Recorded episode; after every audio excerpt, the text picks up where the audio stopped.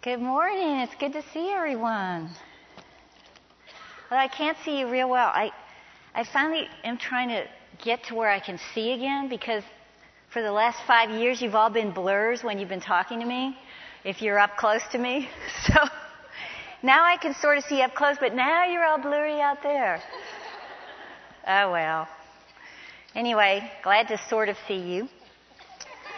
Um, well, then I, that's a long story.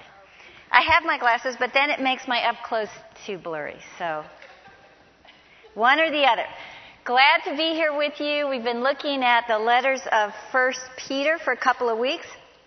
Today, the question is, how should a believer behave in this world? And what Peter's going to show us is what is the conduct of a Christian? How are we supposed to relate to the lost, to government? What do we do with our spouses, marriage, bosses? How should the Christian function in society? And Peter knew that this early church, they would have a lot of confusion over these issues. And it's easy to see why that would be true because the teachings of Christ, the person of Christ, entering into their lives changed the way they thought about everything and therefore changed the way they acted out about everything. But they didn't have what we have right here. They needed these letters from Peter and Paul and Timothy to direct them into the will of God. And so that is why Peter writes. And uh, he wants them to know you're going to have new attitudes. You're going to have new actions as it relates to marriage and government and how to handle uh, Christians and non Christians around you. And pretty much everything that Peter had to say would go against everything they naturally wanted to do. And you and I can relate to that even still today. Our sin nature wants to respond in a different way than Christ has called us to. I'm sure when these Christians first came to Christ, they looked at each other and said, Now what? What do, what do I do with my unbelieving spouse? What do I do with my harsh master? What do I do with this secular government? How do I handle mistreatment? Do I get involved in this world or do I retreat from this world? What would God have me do? So we'll first look at a Christian's conduct as a stranger in this world. And Deb, do you mind getting me a glass of water? Thanks, because I'm having a hard time. Um, Christians are supposed to be different. And so Peter begins by saying, okay, we're going to talk about specific institutions and how we're different in that way, but right now, this is what I'm going to tell you. What's your general behavior out there in the marketplace with lost people all around you? How do you behave while we're still living here, waiting to get there? So look at verse 11 in chapter 2.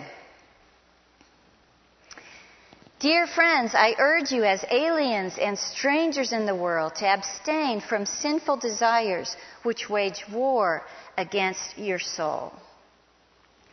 Peter wants to remind the church while you're here, you're not just coasting. You're not just waiting for me to return. You're not just biding your time. You don't go about business in the same way while you wait for me to come.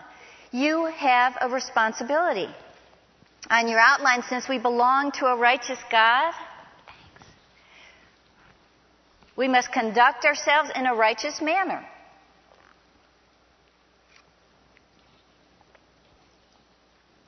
The Christian's daily life should display hey, I've got a relationship with God. And we have a God who is holy, and so I live out a holy lifestyle. And Peter gives them three reasons why they should discipline their lives in this way. You'll notice he calls them strangers again there. We talked about that the first week, and I think he uses that uh, word to connect their righteous behavior today to emotionally connect them with what their righteous behavior will be tomorrow. So living a holy lifestyle will first of all remind us of our heavenly citizenship and add next to that and our Heavenly Father on your outline because I left that part off. A holy lifestyle will remind us of our heavenly citizenship and our Heavenly Father. When we are behaving in a righteous way, like God has called us to behave, we think about God. We think about when we're going to be with God. That's what happens when we're behaving as we should. We are reminded of who God is. And some of you may know, or maybe had times in your life where you knew God, but you were still living out your old life. And how holy did God seem when you were doing that? And how much were you thinking about your future time with God? Living out holiness reminds us we serve a God who's holy, and one day that's where I'm going. So I'm going to live that out here while I'm on earth. Secondly, to protect our spiritual devotion. Look at that verse again. He says, when you don't abstain, you will have war against your soul. That's what sinful desires do. They wage war against our soul. And the reason for that is when you and I come to Christ, we still have a fallen nature. It still exists. It doesn't disappear. It's described in here as sinful desires. Your Bible may say lust of the, fe- of the flesh. And the soul that is saved, we realize, is still threatened by our fallen nature still threatened by the desires of the flesh. And I like this quote this one man wrote. It's kind of uh, Star Warsy. These fleshly lusts are potentially vicious and are by their very nature like mutineers, capable of raising an insurrection and waging a campaign against our spiritual devotion. Paul knew what this was about. He experienced this himself, which encourages us. Look on your verse sheet at Romans 7.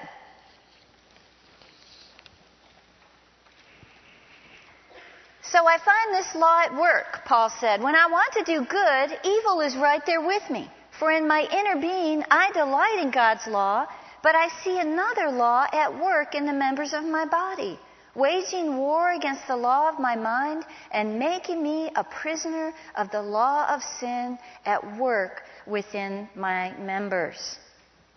When we give in to those old desires and urges, we are compromising our devotion to the things of God. And Peter's answer in this verse is abstain abstain from that. And that's kind of an unpopular word today. And I know with the whole um, sexual teaching in the schools, and, and there were always organizations, Christian usually, trying to say, what about just teaching abstinence? Ha ha ha. That's never going to work. That's been going on for years. I don't know how many of you saw in the news, it's been about a month ago, where they did actually a testing of a school district and lo and behold, the ones that taught abstinence had less pregnancies and the kids were less sexually active. Abstain is a good word. Peter uses it right here. We abstain, and that literally means hold away from your person. Push away those desires that come from your fallen nature. And you and I in this room, we know what they are personally, and we know what things we can get involved in to kind of make them flare up and become those mutineers in our life. And we know what things we can do to push them away from us. That's what God calls us to do. Thirdly, we can influence others toward God when we are behaving as God calls us to do. Look at verse 12. Live such good lives among the pagans that though they accuse you of doing wrong, they may see your good deeds and glorify God on the day He visits us. That is an amazing thing. To think that God can use our behavior to take someone out of a destination toward hell and bring them into a relationship with God. What a privilege. And so we don't want to take that lightly. We can be used by God to bring other people into the kingdom. That's why we abstain from those fleshly desires. And I think what we need to realize is the people that are skeptical can look at our behavior and come to realize it's not that we're so great, it's that there must be something working within us. There must be the Spirit of God to allow us to be who we are, and they're totally right. And so their focus then isn't on us, it's on God.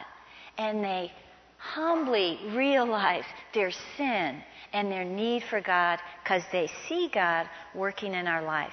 That is a privilege. I thought about my sister here before I was a believer as a young teen. My sister, um, Dawn, I've mentioned her before, was um, involved in the, she was in the time period of the LSD and, um, you know, lots of drugs. It's just a, a bad time. And that was a lot of her peer group. And she went away to a young life camp and came to Christ and came back. And her friends, because she refused to participate in what they were doing, slowly just dropped her. And I can remember my sister, because we shared a room, just crying herself to sleep at night. And I can realize, I could realize as like a 14 year old, where are her friends?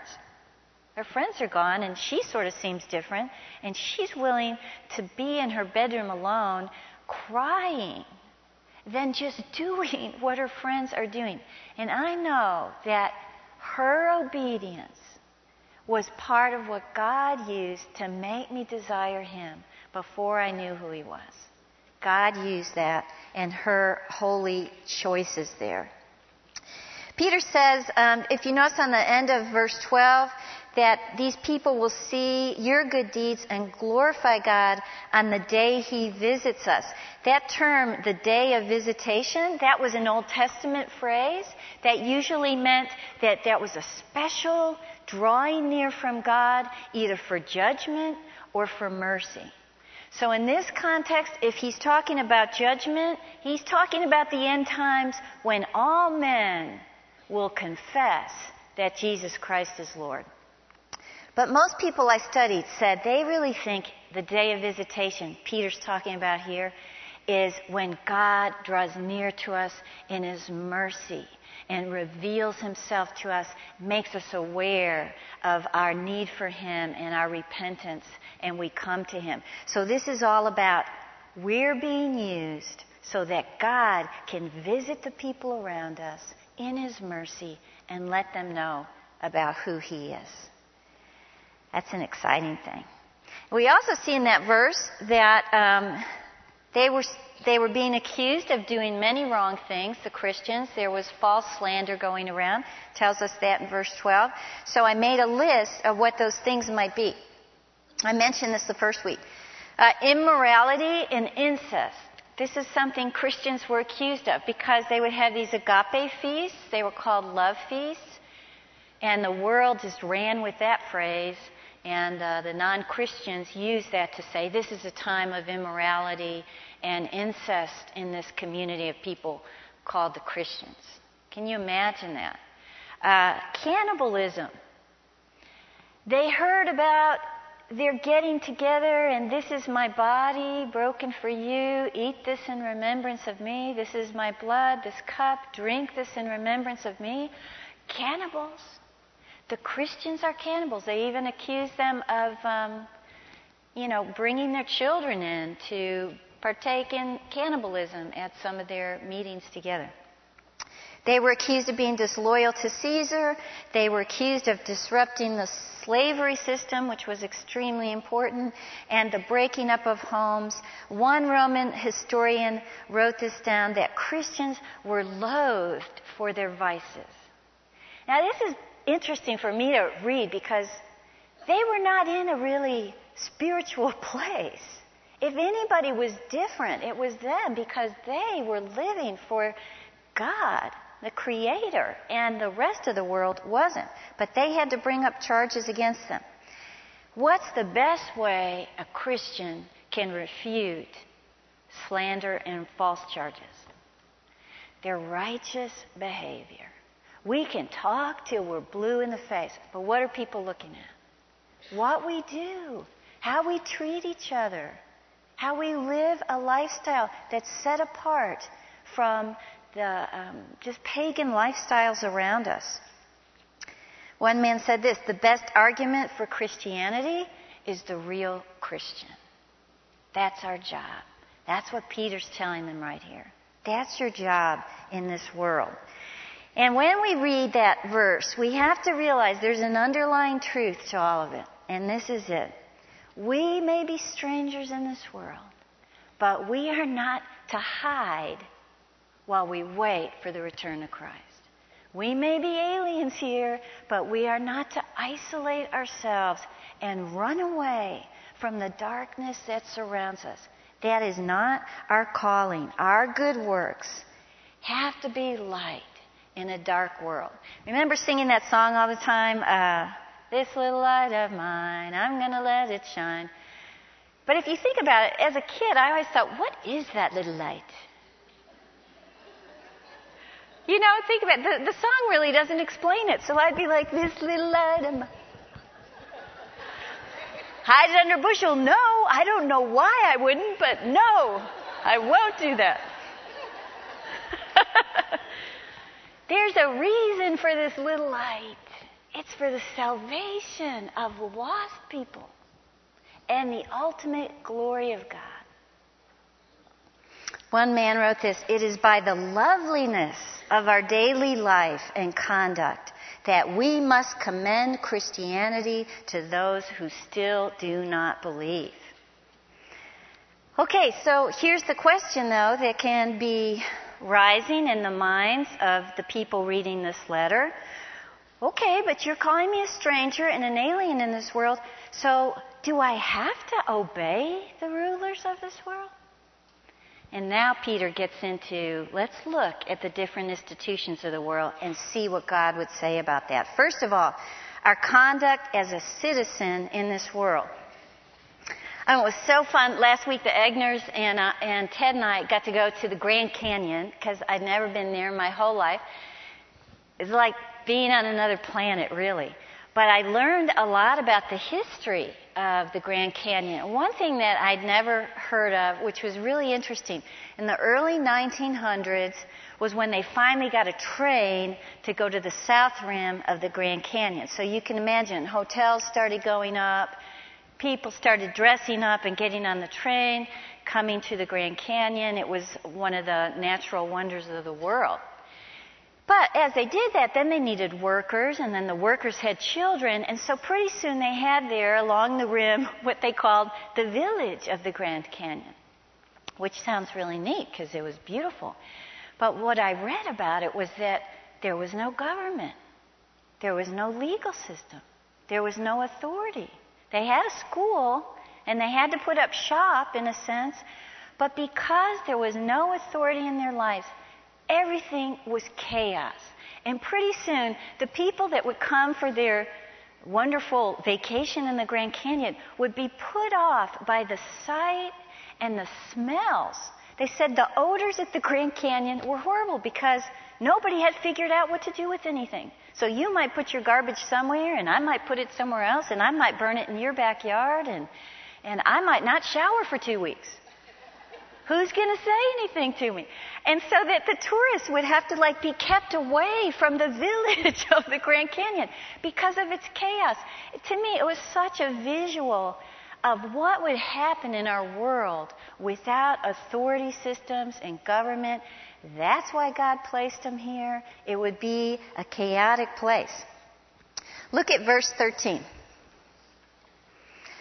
Here's what Peter wants to tell them. As a citizen, submit yourselves for the Lord's sake to every authority instituted among men, whether to the king as the supreme authority or to governors who are sent by him to punish those who do wrong and commend those who do right. For it's God's will that by doing good you should silence the ignorant talk of foolish men. Live as free men, but do not use your freedom as a cover up for evil. Live as servants of God.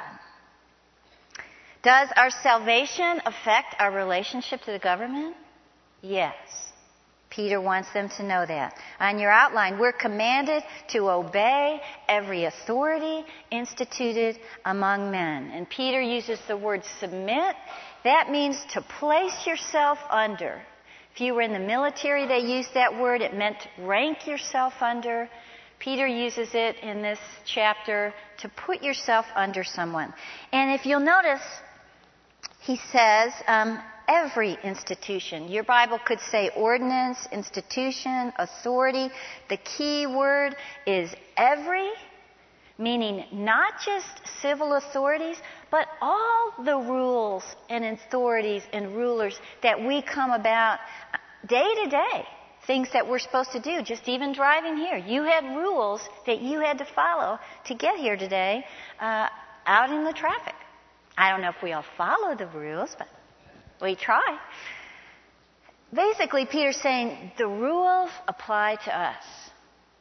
Um, I was visiting a foreign country years ago, and it was very interesting to me. Waiting in line was sort of like an unknown idea, even though it was a very civilized place. And I learned that real quick when I was really hungry every night because I would get to the, you know, ending of the buffet line waiting to walk forward. Nobody got behind me ever. You just would run and butt in. I want peas tonight. Whoever was in front of the peas, you pushed them away. You got your peas. I finally realized you had to get pushy or you didn't eat. So I would kind of push my way in the buffet line. It was real obvious to me I was in an elevator by myself and there was one man in there. Okay, so picture the elevator. He's already in there. He's at the back of the elevator.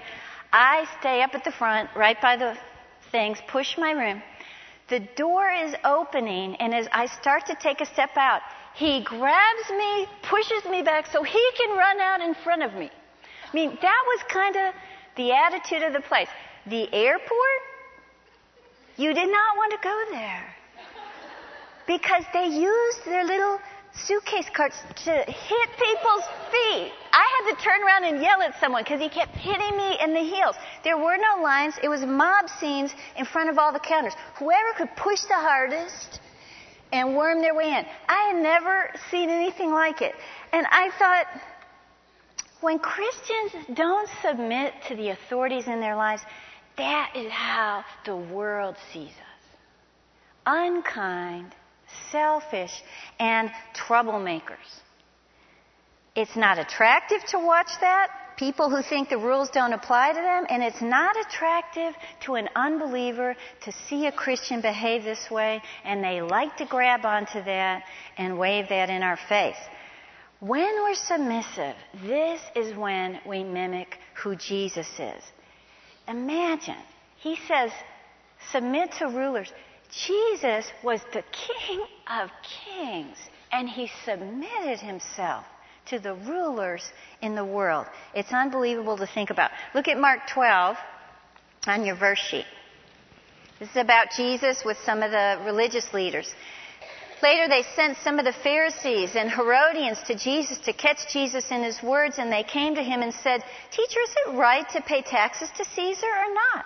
Should we pay or shouldn't we? But Jesus knew their hypocrisy. Bring me a denarius and let me look at it.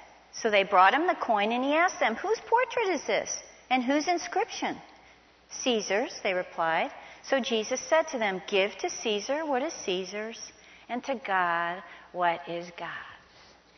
Jesus was submissive. He paid taxes. And we know from his life that when he was unjustly accused and arrested, he submitted to the Roman soldiers.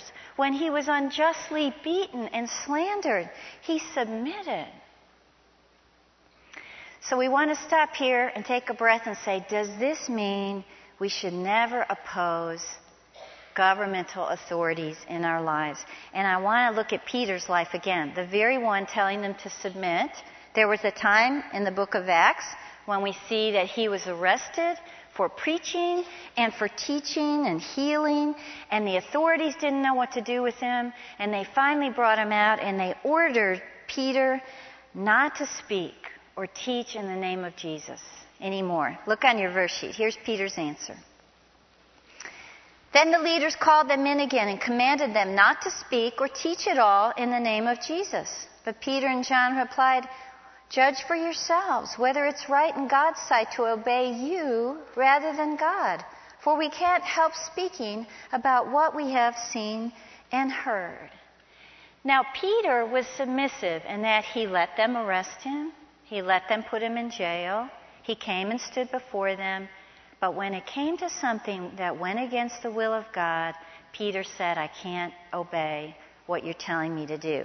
When man made laws conflict with the laws of God, we obey God rather than man. A great Old Testament example of this would be the midwives in Egypt. Pharaoh said, kill all those firstborn, I mean, kill all the male children that are being born. And listen what it says. The midwives feared God, and so they did not do as the king commanded. There's a good example. In Peter's time, I mentioned that the Christians were accused of being disloyal to Caesar. That was because they would have people um, take incense, a pinch of it, and burn it before either the statue of Caesar or some kind of thing like that and claim that he was Lord. And that would be something the Christian wouldn't do because Jesus was their Lord.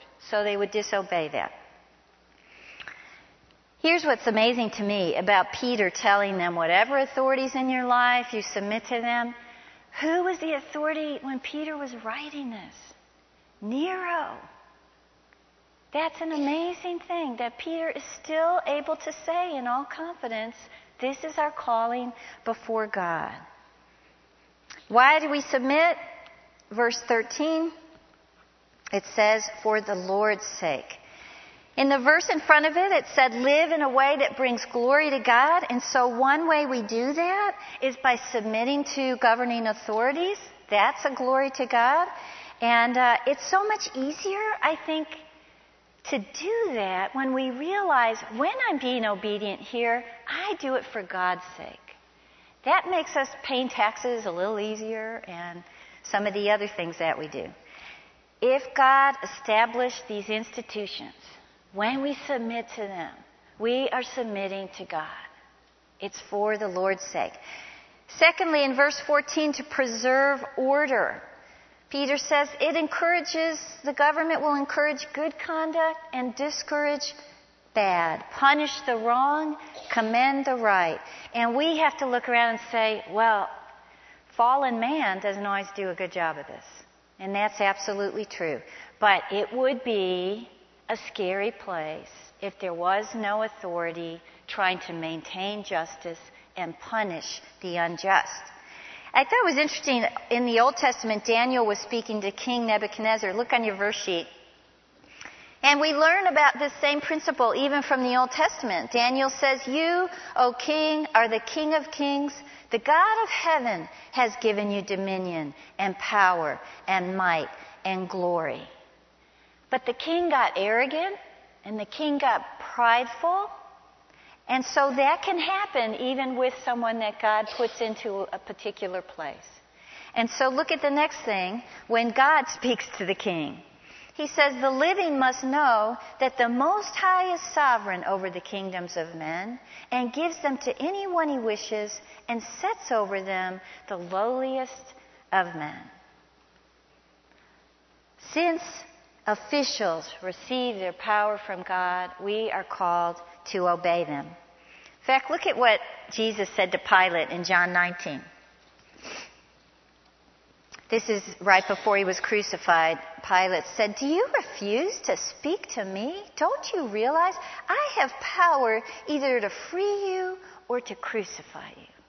Jesus answered, You would have no power over me if it were not given to you from above. Therefore, we have an obligation. Look at the next verse. And I confess that I, I don't do this nearly enough. I urge you, Timothy says, that requests, prayers, intercession, and thanksgivings be made for everyone, for kings and all those in authority, that we may live peaceful and quiet lives in all godliness and holiness. One great time to do that, I'll put a little plug in. The church is always open on the National Day of Prayer, first Thursday in May. It's a time when God's people do what Timothy says here and pray for our leadership so we will have peaceful, godly lives here. And then finally, in those verses we read, it says that when we are submissive to government, we silence those who are ignorant about spiritual things. I thought of a tongue twister. Submission silences slander. God uses our submission to silence slander. And the actual word for um, silence in that verse is the word muzzle. This is the same word used when Jesus would get the Sadducees to be silent, when he silenced a demonic spirit, when he stilled the storm on the Sea of Galilee, it's the same word there. That word muzzle means to prevent someone from speaking. When we're obedient and we demonstrate that to others, we avoid condemnation by muzzling those who are ignorant about God's truth. That's our calling. Okay, what about in the workplace? A Christian conduct in the workplace. In America, we don't have slaves and masters, but I want us to think about the principles we are going to look at here. They apply to the workplace. They apply to committees you're on. They apply to volunteer work you do. These principles are from God. I want to tell you a little bit of history first. Slavery was uh, a way of life in the Roman Empire. There were, at the time of Peter, probably over 60 million slaves. The reason for that is Rome conquered a lot of nations. So when they conquered, they brought you in and you were theirs and you were a slave. If you had debts you owed, you became a slave. If you were born of a slave, you stayed a slave.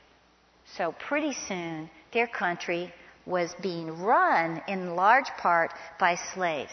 They were involved in every occupation, from manual labor to professional positions of doctors and people that um, were in professional high positions. So I read one man that said most all of the work being done in Rome was done by slaves. The Romans took this attitude of, we have ownership, so therefore we get to be idle.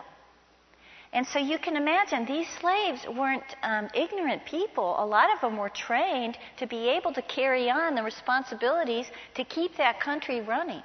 So there were a lot of them.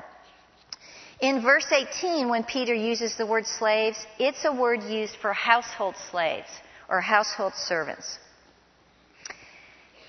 Not all slaves were treated poorly, but here's the reality even if they were treated well, they had no legal rights, and they were considered things and property. They were a people that justice ignored. In fact, look at this quote from someone living it that day. Whatever a master does to a slave, undeservedly, in anger, willingly, unwillingly, in forgetfulness, after careful thought, knowingly, unknowingly, is judgment, justice, and law. In other words, whatever he decided to do with his slave, that was just and that was lawful.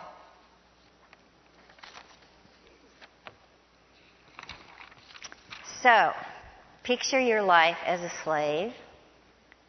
You don't have legal rights. You're considered property. You can get treated however you want.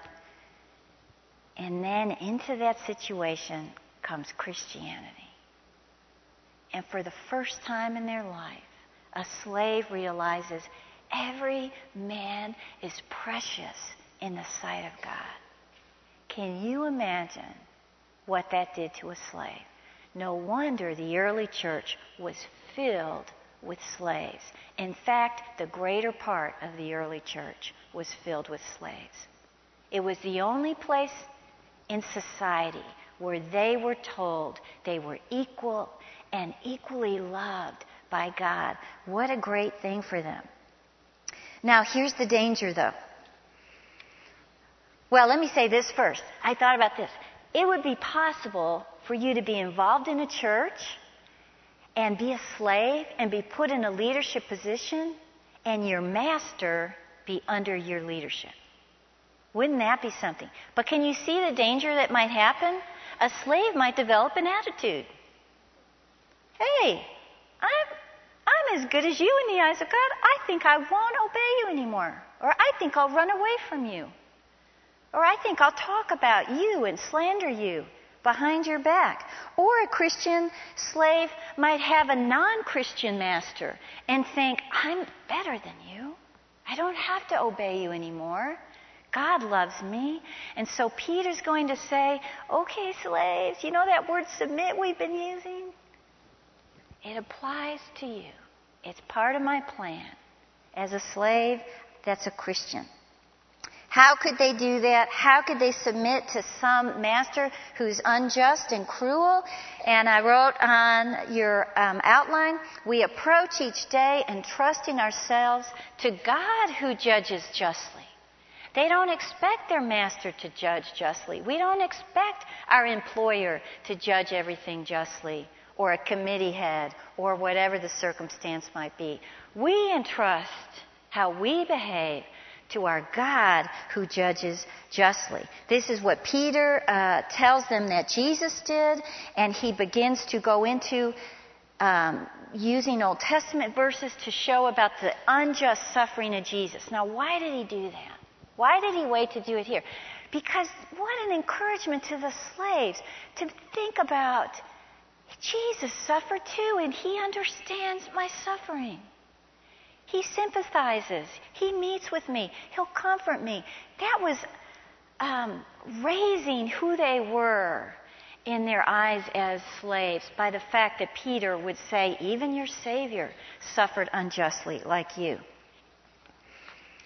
We must believe, as Jesus knew, that there's nothing man can do that can take away the future justice that will be done in our life. Look at Psalm 11:7. For the Lord is righteous, he loves justice, upright men will see his face. Okay, Peter goes on to teach them you have to submit to any kind of master, the good, the bad, and the ugly. When you do, two things will happen. First, you'll become conscious of God Look at verse 19. It's commendable if a man bears up under the pain of unjust suffering because he is conscious of God. I, I just love that. Hey, how often do we cry out to God when our days are easy and comfortable? Not too often. He's saying, hey, you'll be aware of God. When you endure injustice, you'll think about Jesus. You'll be needing God. You'll be aware of God's presence and His pleasure. He says He sees that as a good thing. And you'll be aware of His will. And so our attitude and our actions will be covered by the grace of God. That is a great thing. Secondly, he says the slave who submits will be demonstrating their calling. Look at verse 21. To this you were called because Christ suffered for you, leaving you an example that you should follow in his steps. He committed no sin, and no deceit was found in his mouth. Part of being a Christian is the privilege of serving God faithfully when it's hard, when it's unfair. We do that. We, we imitate Christ when we do that. Suffering is part of our calling only because it was first part of Christ's calling. Jesus says, Follow my example. And we might do well to remind ourselves that it was our sin that caused his suffering. Peter wants to remind the slaves of that very thing, and so he takes verses from the Old Testament, and I love that. He takes the language of the Old Testament prophets, prophets to discuss the suffering of Christ, how he bore their sins, even though Peter walked with Jesus, talked with Jesus, witnessed these things in Jesus' life, he knows nobody described the suffering of Christ better than Isaiah and people in the Old Testament. And to me, that's a huge statement about the inerrancy of the Word of God. The scarlet thread that starts in the Old Testament and goes all the way through to the New. Look at verse 24. He himself bore our sins in his body on the tree so that we might die to sins and live for righteousness. By his wounds you've been healed, for you were like sheep going astray. But now you've returned to the shepherd and overseer of your souls. Sheep follow their shepherd. And in this case, when we follow Jesus, that means we will suffer. But what did he end with there? We don't have to fear that because we have an overseer of our soul. I love that phrase, an overseer of our soul. He's the good shepherd, and a good shepherd knows every danger that his sheep is in the middle of. He oversees our soul. Okay, Peter moves on to a Christian's conduct in marriage. Um, I love going to the weddings that Ted does because he um, he always starts by telling everyone in the congregation, marriage is God's idea. God loves love. This is God's idea. And then Ted will say to the congregation, Do you want to know what kind of a relationship Jesus Christ wants with you? Look at this couple the intimacy and the love that they share for each other, that is to represent what Jesus wants with us. What a beautiful thing. On your outline, we are to live together in a way that demonstrates the love and sacrifice of Christ. How do we do that? Okay, what's the word that's in through this whole chapter? Submit. We do that. There's that word again. And I want to remind us, it didn't just show up. It isn't just a curse God's put on women. Submit. This whole chapter was all about both men and women are to submit in this world. That represents Christ. Christ submitted. We walk that way. Um, and so Peter says we expect all believers to exercise submission in all these different situations. What does it look like in a marriage? Um, I, I always have this picture of when I, Ted and I first got married. We had not been married very long. We were in this old house that he had, and it had this old kitchen that everything was outdated. And I can remember making dinner one night, and then he left the room, and he was sitting on the couch on the edge. I can still picture where he was, reading a paper, just like you see in a movie. And uh, I'm in there doing the dishes. And I remember thinking, I don't want to do these dishes. And so I went out there and I stood next to him, and he's sitting, he's sitting there, and I stood there a long time till he finally noticed me. And he looked up, and I said, I don't feel like doing the dishes. And he barely looked up and said, Well, you have to. and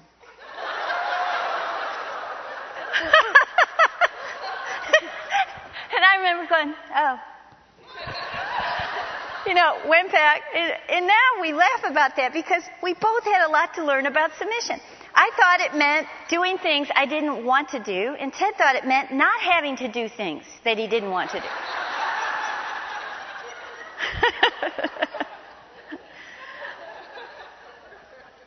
what is submission? If we go back and reread everything we just read, we will realize it involves commitment, patience, endurance, humility, kindness, holiness. That's what he's talking about in this whole chapter. And then we also see that God gives people different responsibilities so that order and peace will happen. And in order for that to happen, submission has to be a part of it. In marriage, it's no different. We are given different roles so that peace prevails so that it's not chaotic, so that God will be witnessed in our marriage and that God will be glorified and people will come to a wedding and see this is about God. People are looking at our marriages. I read one quote that said this Because God in His sovereignty has ordained human life so, Christians should fit into the divine arrangement and submissively fulfill their appointed functions. Submission is about a wife understanding the roles are different and not fighting against it. And her role is to understand that God has called the husband to lead the family. Now, this is much easier to do when a husband is loving sacrificially as Christ loved the church. That's why a healthy marriage involves two people doing their parts that God called them to do. But Peter wants to make sure that they don't think, what if one of the spouses isn't? Doesn't that give me a free ticket to get out? And Peter says, now, your husband, if he's not saved and not walking with the Lord, can be won over to Christ by your submissive behavior in your marriage. Peter's words were important for these people to hear back then because they could be walking away from their unsaved husband, but the gentle behavior of a wife, Peter says, could bring him into the kingdom. And we can't do that if we're expecting our husband to fulfill our lives. We can't do that if we're putting our hope in a man to make us happy. Peter says in these verses, the godly, submissive women put their hope in God. They expected God to complete their life. They didn't put that on their husband because he's never going to be able to do it. And that's how they began to change who they were inside. Peter says the result is purity and reverence, inner beauty, gentleness, holiness. And here's words Peter didn't use nagging, bitterness, resentment, frustration, fussing, drama. You know what emotion holds hands with those things? Fear. Peter says in these verses when a marriage is done right, fear is not around. A husband has the high calling of loving his bride as Christ loves the church. And I love that because it's not all about the woman only having responsibilities. We each have responsibilities, and guess what? They relate to Christ and the church. I think that's exciting. Look at um, Ephesians 5 on your verse sheet. Here's the wife's role Submit to your husbands as to the Lord. For the husband is the head of the wife, as Christ is the head of the church, his body, of which he is the Savior. As the church submits to Christ, so wives should submit to their husbands in everything. And husbands, love your wives as Christ loved the church and gave himself up for her to make her holy. Together, a couple represents Christ. Together, they're loved by God equally. This is a privilege. And I like to tell young couples that think we don't want to go through the whole marriage thing. That's just a social institution. It doesn't mean anything. It's just a thing we have to do. Then we want to get to the reception. This is an opportunity to present the gospel to a whole bunch of people who don't go to church, to a whole bunch of people who don't understand that that relationship is a demonstration of Jesus' great love and sacrifice for us. What an opportunity a marriage is. I want to look at one last verse where Peter sums up everything we just talked about. How is a believer to behave in this world? Look at verse 17. Show proper respect to everyone. Love the brotherhood of believers. Fear God, honor the king. On your outline, in all social relationships, our conduct should spring out of our reverence for God and our desire to do His will. To do His will. And when we do that, that's when this little light will shine. There will be great blessings when we obey Him. Let's pray. We love you, Father. We thank you that um, all things you've instituted on earth are so that we might know you more and you might be glorified. And I pray that you teach us how to do that. Teach us how to walk in your spirit, that you would receive the glory. In Christ's name, amen.